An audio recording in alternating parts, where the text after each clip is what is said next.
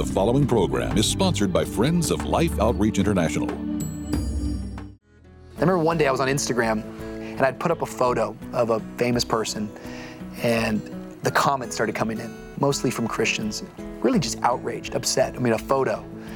And somebody wrote on the thing, How on earth could you ever associate with that person, Rich? My response just came really quickly. It was like, uh, because Jesus chooses to associate with me. Rich Wilkerson Jr. encourages us to follow the example of Jesus and become a friend of sinners. Next.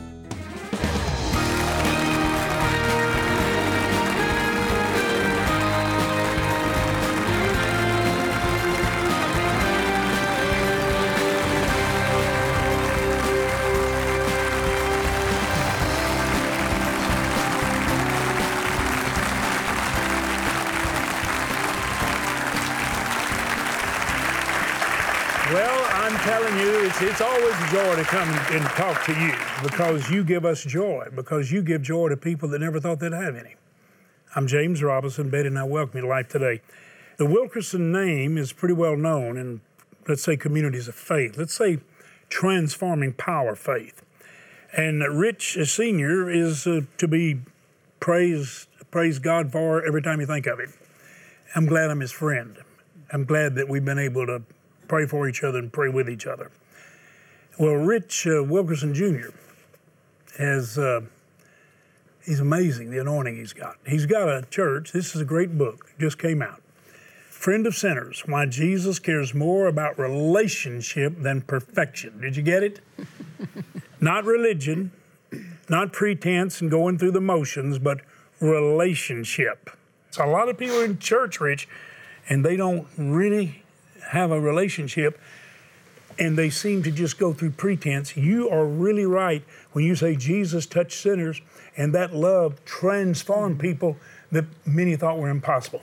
Now you got a church called the VOUS Church. Yes, sir. What in the world is VOUS Church? It's spooky sounding, man. It is spooky. I apologize about that.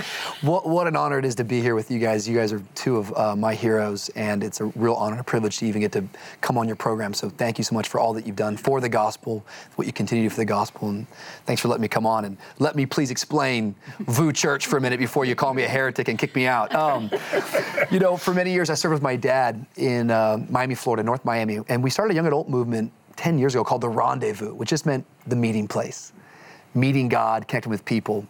And it began to grow and begin to flourish. And it was really special time. I, in many ways, it was had all the signs of a revival. People coming from really all different types of, of places. It's an inner city urban church, so you had um, that audience coming, but then people from South Beach and people from Fort Lauderdale coming. It was this Tuesday night program, 1,220 somethings on a Tuesday night.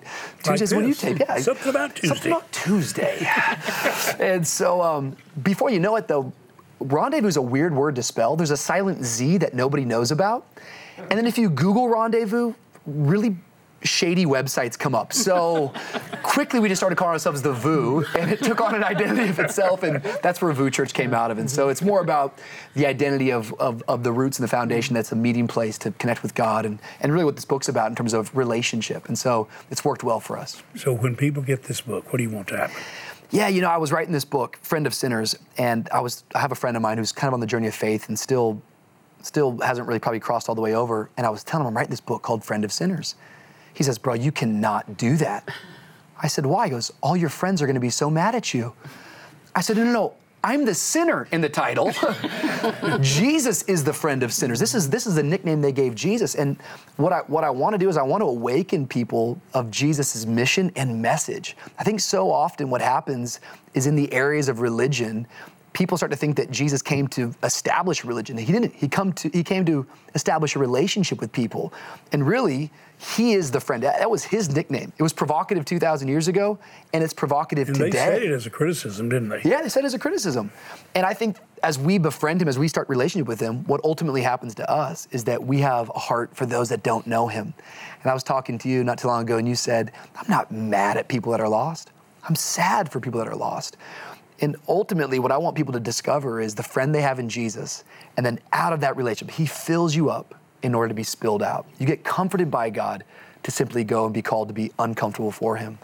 And um, I'm really, really hoping that there's an awakening in our generation about who Jesus is, but then our response, our reasonable response to this gospel message is to go and show it to other people.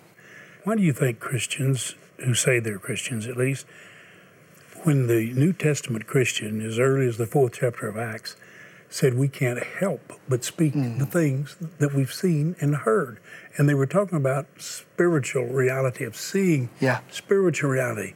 We've seen, we've heard. It was as though we've entered into a relationship with the Father of all fathers, with the Creator, with God, with the Savior, with the Messiah. Mm. We've actually, and we can't be quiet. How is it that so many people who say they know Him are able to be so indifferent about it? You have to wonder have you really met him? Well, that's where I would start. Have you really met him? I love Acts chapter 4. It says that they took note that the disciples had been with Jesus. Hmm. something powerful about that. Powerful. Didn't even say anything. I just I'm taking note on that guy's life. There's Didn't something different. church. yeah, been, with, been with Jesus. You know, the message of Jesus, I think, is so it's so counterculture. The fact of the matter is, is that sin has not rendered us bad; it's rendered us dead. And so we keep forgetting that, right? We keep thinking the gospel is about making bad people good. I'm sorry. It's far worse than that. Your sin hasn't made you bad, it's made you dead. In trespasses and sin. Yeah, and so we, are dead in our sins. So really, Jesus has done the work. We respond to Him coming and finding us. And when you ask the question, why is it that so many people they say they know Him, but they don't have love for other people? I come down to going, have you actually encountered God's love? Because whatever you're full of, is what you're going to be led by. And so when you're led by anger, when you're led by judgment, it makes me wonder. I think you're full of those things. Mm-hmm. And grace, Bible says that Jesus came full of grace and truth. Grace is the unmerited favor of God. I understand I did nothing to deserve this. In fact, I believe the closer you get to Jesus, the more you realize just how far away you were to begin with. Yeah. The more and more I discover Jesus, the more I realize I am utterly lost without him. And that doesn't lead me to being more upset with people. It leads me to having a greater burden that I could point them to Jesus. And I think we live in a time period right now where, where people are afraid. And so many times we want to control things. Yet relationship is, is a trust journey. Relationship is going, man, I, I, trust that the Holy Spirit's working on you. And so I want to give you the truth, but I have to do that full of grace first. I love the idea that he, he's not a balance between. It's not like 50% grace and 50% truth. He's full of both. But I do think the order matters. Grace came first. Wow. Grace, then truth. Our churches need to be that way. Connect, think, then correct. If people don't think you love them, they're not really going to be anxious to hear what you have to say. Thank you. Well, one of the big things I think that we're working, that we talk a whole lot about, especially in our church and people that we're discipling, is that we can't view people as projects. Projects have a start date and a finish date. And when we view relationships like this, it's just become so unhealthy. And so many times, I sometimes felt like the way that I kind of grew up, I, would view evangelism as like a, as part of my checklist did my evangelism for the day, and it, it was kind of a project mindset. Mm-hmm. But people are eternal beings, and our job is to love them. God's job is to change them. I love that Jesus, when he called the disciples, he said, Come follow me, and I'll make you fishers of men. Mm-hmm. Notice, he didn't say, Come follow me, and I'll make you catchers of men. Because our job is not the catching. Our job is the fishing. I'm not the savior. I'm not the deliverer. I'm not the healer. He works through me, gives me those opportunities. But my job is to simply fish, simply love, simply share, simply witness, point people to Jesus. And I think people sometimes we get carried away and we think that we are more than what we really are. I have a very good idea of who I am without Jesus. I am a lost sinner who is dead in my trespasses. And if it's not for the grace of God, I have nothing. Once again, I've encountered this love. I want to, I want to, I want to fall under, the, I call it the waterfall of love. I want to stand under the waterfall of love every single day. Because as I do that, what that does is that leads me to loving people better and helping point people to Jesus.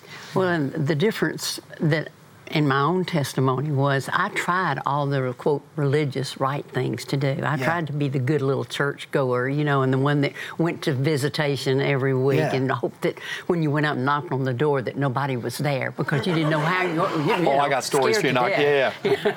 but when when I met the real Jesus, there's something that changes in your heart and in your life, mm. and I believe people can see that. Mm. They can see through all the fakeness, no. all the practicing, and all the doing the right things. But when they see Jesus coming out of you, the difference is made because they say, that's what I want. Well, I love. Don't you love how the scripture says that it's like His grace is sufficient, that His strength shows up in our weakness. Mm-hmm. Like this, the idea of being vulnerable and transparent and being okay with who you are right now. God shows up in that. I grew up. I'm a fourth generation Pentecostal preacher. Mm-hmm. If you don't know what that means, don't worry. I got more problems than you. Okay, but I mean, my first slow dance was to "Our God is an awesome God." You can't you, can't make that up. You know what I'm talking about? And so I used to go door to door witnessing. Like my dad would wake me up like Saturdays at 6 a.m. I'm like, Dad, I don't think Jesus is awake right now. You know, and we would knock on the doors, and so I, I grew up in that way. And in a lot of ways, I learned much from that. You know what I mean? I learned about sure. Resiliency and I learned about not giving up and I learned about boldness and courage. But I've seen more effective fruit and more results by simply being who I am, being comfortable in my skin, realizing that His grace is sufficient. The word sufficient means adequate for its purpose. The word adequate means just the right amount, meaning God has just the right amount of grace for all of our races, and we have to run our race. And part of that is just going, I know who I'm in Jesus. I'm a son of God. I don't have to work for it. I can't earn it. I never deserved it. You started experiencing the power of Pentecost instead of just being there you Pentecostal go. and Pentecostalism. You actually began to experience the fullness yes, of the. Spirit, which was in your dad and in so many people. Yes, sir. But a lot of times when we get caught up in church life, it becomes more ritualistic, more traditional, more expected. You know, Betty was talking about going to church. We used to joke about Baptists had visitation on visitation night. Mm. And so the people would go visiting. They'd pair up and they'd go visiting. They'd say, before we go to the door, let's pray. And the other person said, well, what do we pray? Well, let's pray they won't be there. and that was literally because people were terrified. But once the Holy Spirit gets in your life, you're anxious to go in. Sure, there's a, there's a little bit of uneasiness about it when you start. But here's the deal if we realize that we're not the person who makes the sale. We're not the person yeah. who signs them up. We don't go mm-hmm. get another spiritual scalp and go back and say, I got another convert.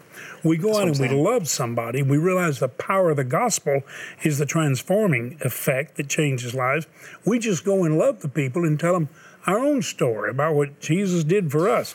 And you've got their attention. And especially if they believe you just care about them. Mm. In other words, you really are a friend yeah. of sinners. You care about them. It's not you wish they weren't drinking.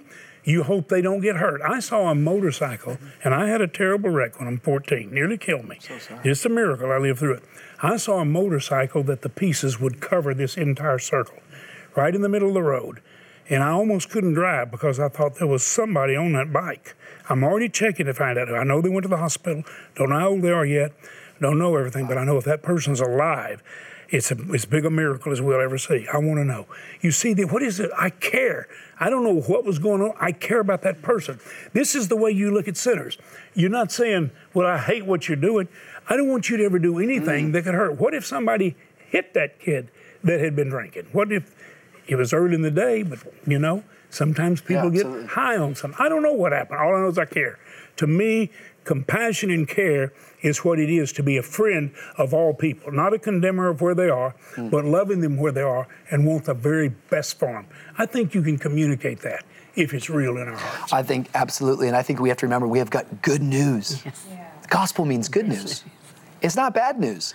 And when I actually learned the good news, now I'm really excited to share about it. It's funny that you talk about what you're passionate about. Like, you can't help but talk about what you're passionate about. I love Jeremiah. He's in prison. He's in stocks. He's been beaten. He's he's upset. I cursed the day I was ever born. Mm. But I got a fire shut up in my bones. And even if I didn't want to say it, I, I can't keep this inside. There's a passion that's stirring up. And if we can awaken that inside of people, that will never come from religion that will only come from an encounter with Jesus and being filled by the Spirit. And if we can realize that the Spirit has so many gifts for us that they're not, I don't think it's even proof, it's, it's provision of the Spirit that we can have a passion stir up, that just comes out of us naturally. And so for me, it's so freeing that I have good news. And my job, this, this is where I'm at these days. And I'm a reporter. I'm a mailman. You know what I mean? Like I get to do the evening news, but it's always good news. I don't have to. I don't. It, you know, they say if it bleeds, it reads. Not at the church, man. Like he bled one time, praise God, and now we got really, really good news. And people should. I think believers need to have an awakening of that No and stand under that waterfall and don't let that become old news or, or, Mm. or forget where you came from, but realize we've been saved by His grace. And now I get to share that with people. And that just, it, sounds so simple, but it's helped me so much because I've God's given us the opportunity to be in some unique circles and unique spaces. You know, I really wrote this book. I wrote a book prior to this. I actually got to come on your show. Thank you. Um, I was with your son and, and Sheila. It was a book called Sandcastle Kings. And it was about building your life on foundations.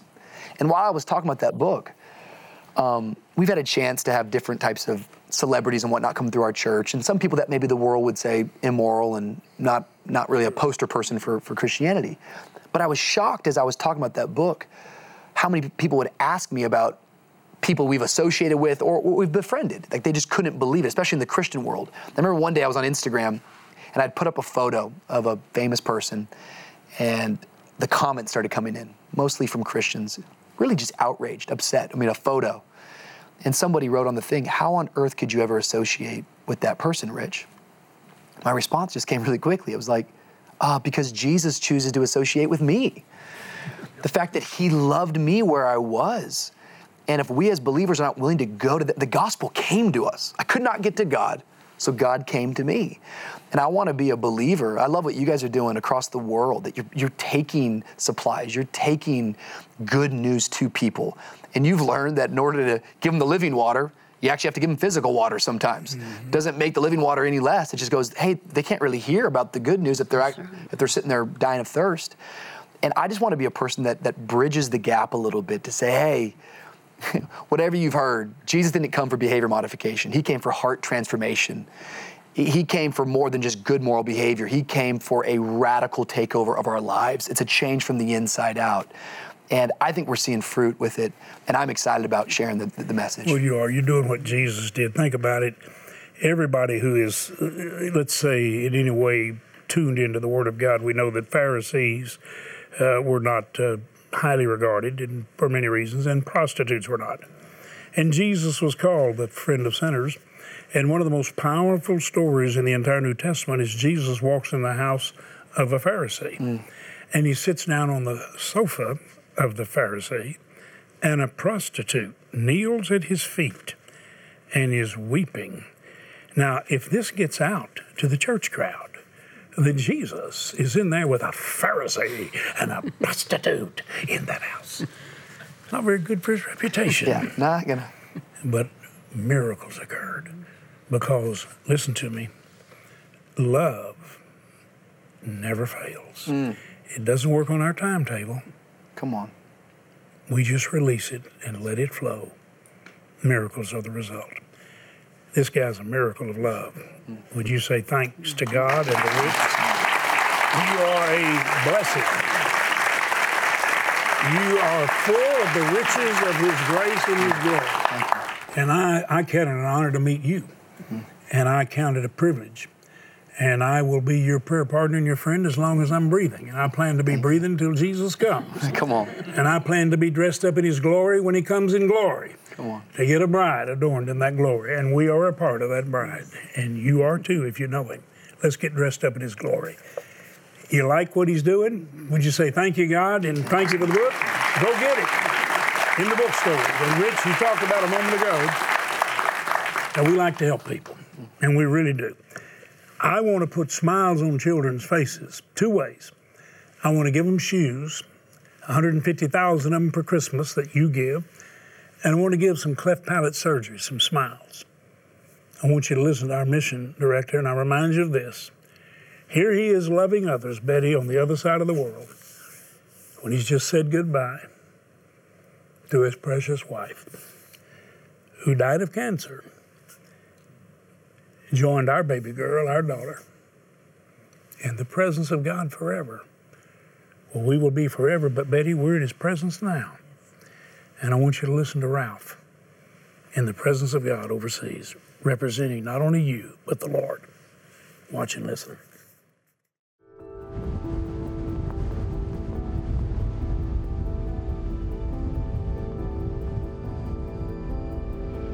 Through your generous support, the mission teams of Life Outreach International have extended the hands and feet of Jesus to the far corners of the globe, providing sustenance for the malnourished, water for the thirsty, medical aid for the infirm, and freedom for the captives. But on a recent trip to the African nation of Burundi, our missions director, Ralph Doan, was introduced to a young boy named Jadu, who highlighted another crucial need that countless children share.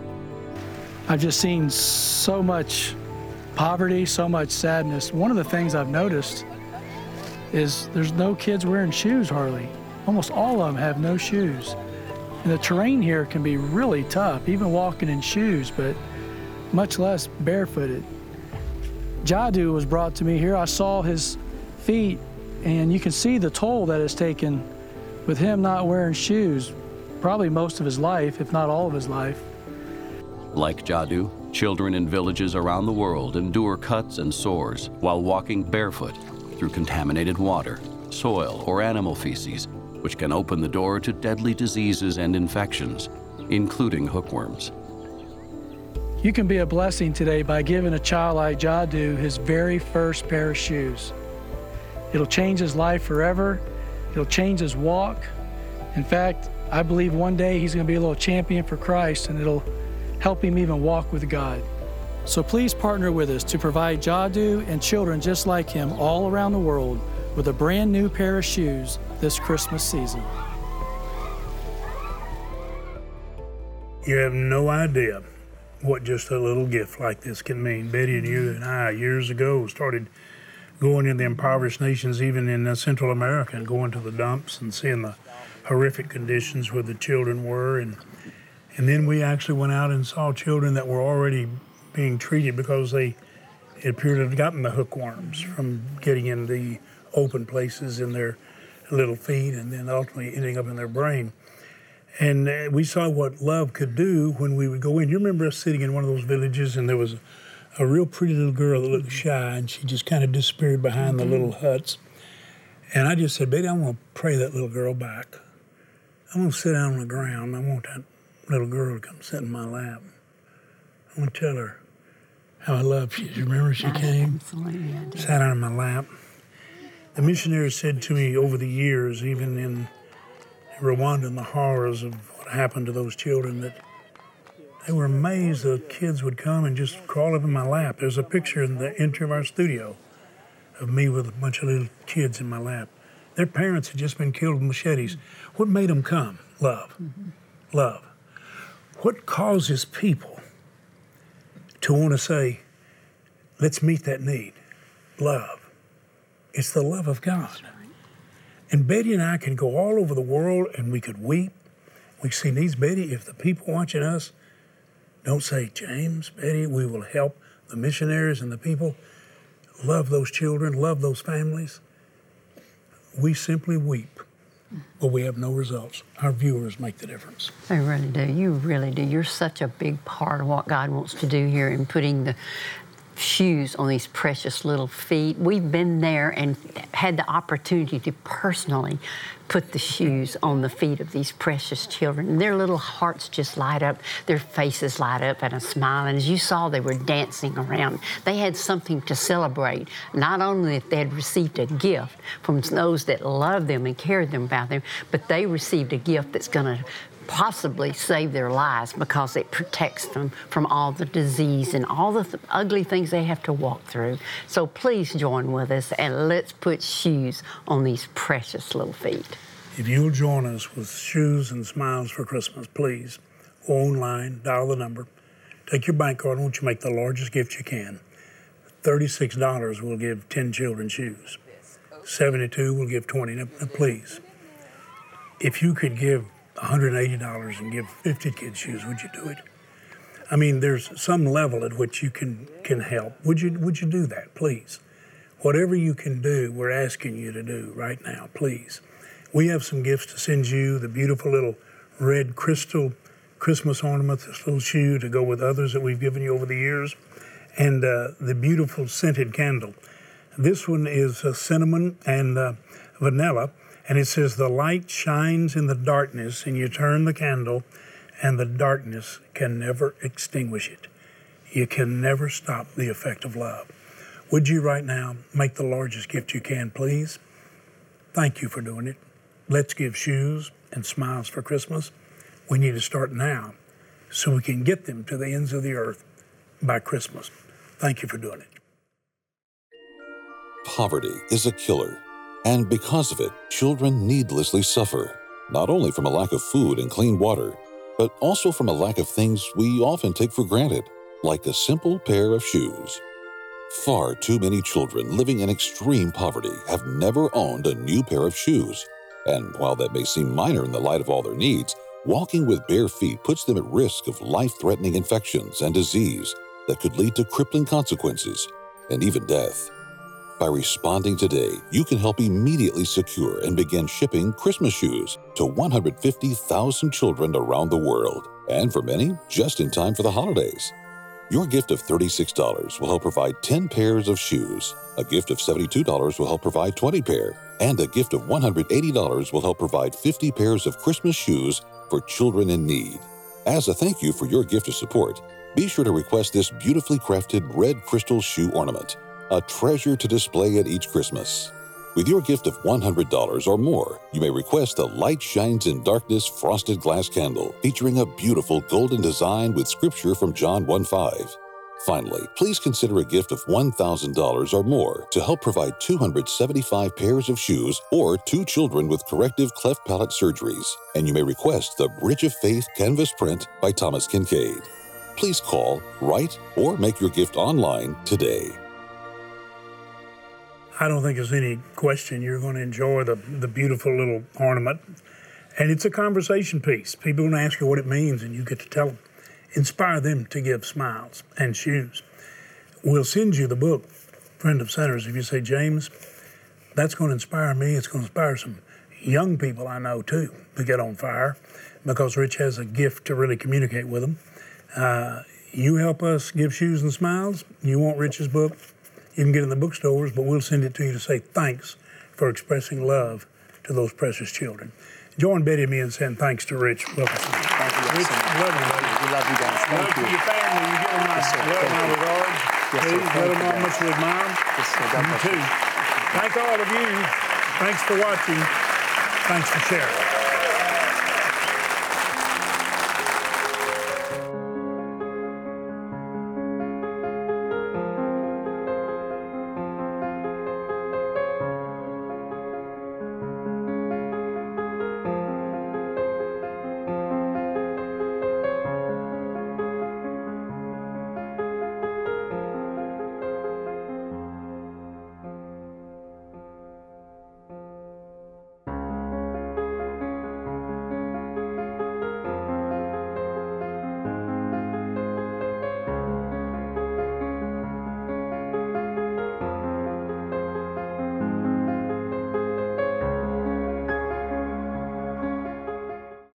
My shame kept me safe, but it kept me alone. Sheila Walsh spends Wednesdays in the Word.